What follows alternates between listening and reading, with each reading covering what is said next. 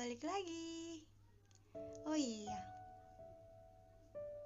tujuan aku bikin ini cuma buat cerita-cerita aja sih. Jadi nggak apa-apa ya kalian dengerin cerita aku yang gak jelas ini. Kali ini aku mau cerita tentang seseorang yang mudah dikejar tapi susah untuk digapai. Dari mana dulu ya ceritanya? Bingung. Oh, oke. Okay. Aku mulai dari awal kenapa bisa kenal dia. Sebut aja dia Beo, ya karena emang dia bawel banget sih. Aku ketemu Beo di salah satu aplikasi chatting gitu. Karena gabut aja. Dari awal chatting, aku nggak pernah berharap dan mengira apa pun itu. Ya karena umur aku dan Beo beda 4 tahun. Beo 18 tahun, sedangkan aku 22 tahun. Awal kita bisa jauh lebih dekat itu karena Beo bercanda bilang gini. Gak apa-apa, lumayan dapet tante. Dari situ kita jadi sering bahkan hampir setiap hari chattingan, teleponan, dan video call. Beo yang selalu berisik di setiap pagi buat bangunin aku kerja.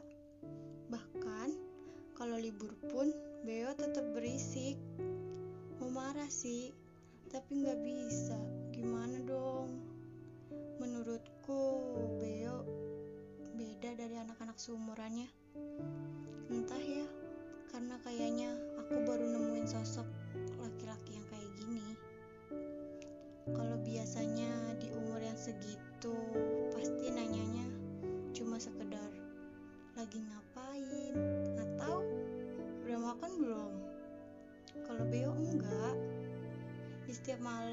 saat aku udah pulang kerja dan siap buat istirahat, pasti agak akan ada pertanyaan dari Beo yang kayak gini.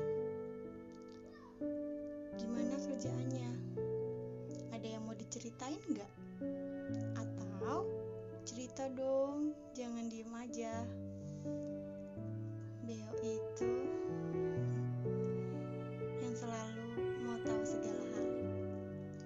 Simpel sih pertanyaannya. Yang pasti menurut kalian juga biasa aja kan? Aku nggak tahu. Nggak tahu sejak kapan rasa itu ada. Yang seharusnya nggak ada buat dia. Kenapa? Kayak nggak mungkin aja. Beo yang masih harus ngejar cita-citanya, sedangkan aku ya emang yang udah ke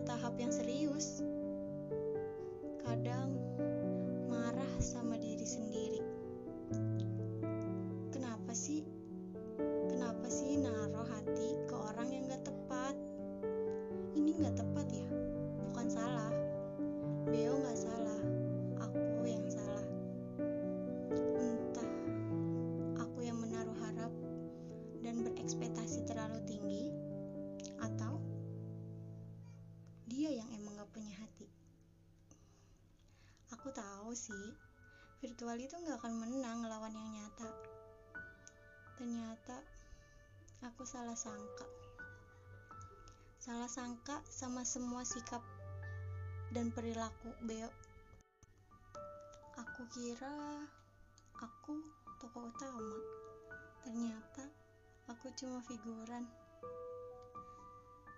Karena ternyata dia hanya menganggapku sebagai kakaknya sendiri.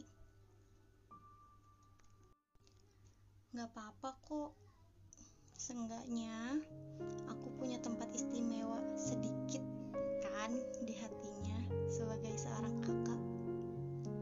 Rasanya mau berhenti, berhenti menaruh harap lebih dalam, berhenti buat peduli apa pun soal Beo, tapi sayang gagal.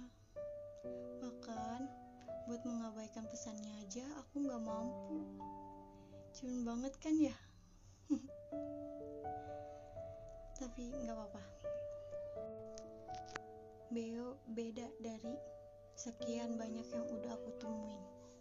Dan aku bersyukur bisa ketemu dia.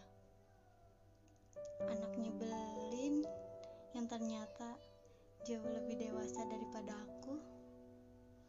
Orang yang mampu memberi rasa tenang hanya dari suara. Karena di setiap tanyanya aku merasa pulang. Buat Beo, gantengnya aku, baik-baik ya. Dijaga cantiknya, jangan dibikin nangis. Kamu orang baik, dan aku percaya siapa pun yang akan bersamamu itu yang terbaik.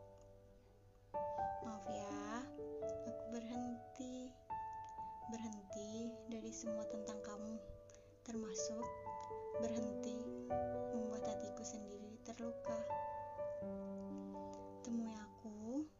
saat kamu gak tahu mau pulang ke mana. Datang aja. Datang aja ke aku. Pintunya selalu terbuka. Kalaupun tertutup, ketuk aja sekali. Pasti akan terbuka lagi kalau orangnya itu kamu. Jujur, sebenarnya kangen banget. Tapi aku bisa apa?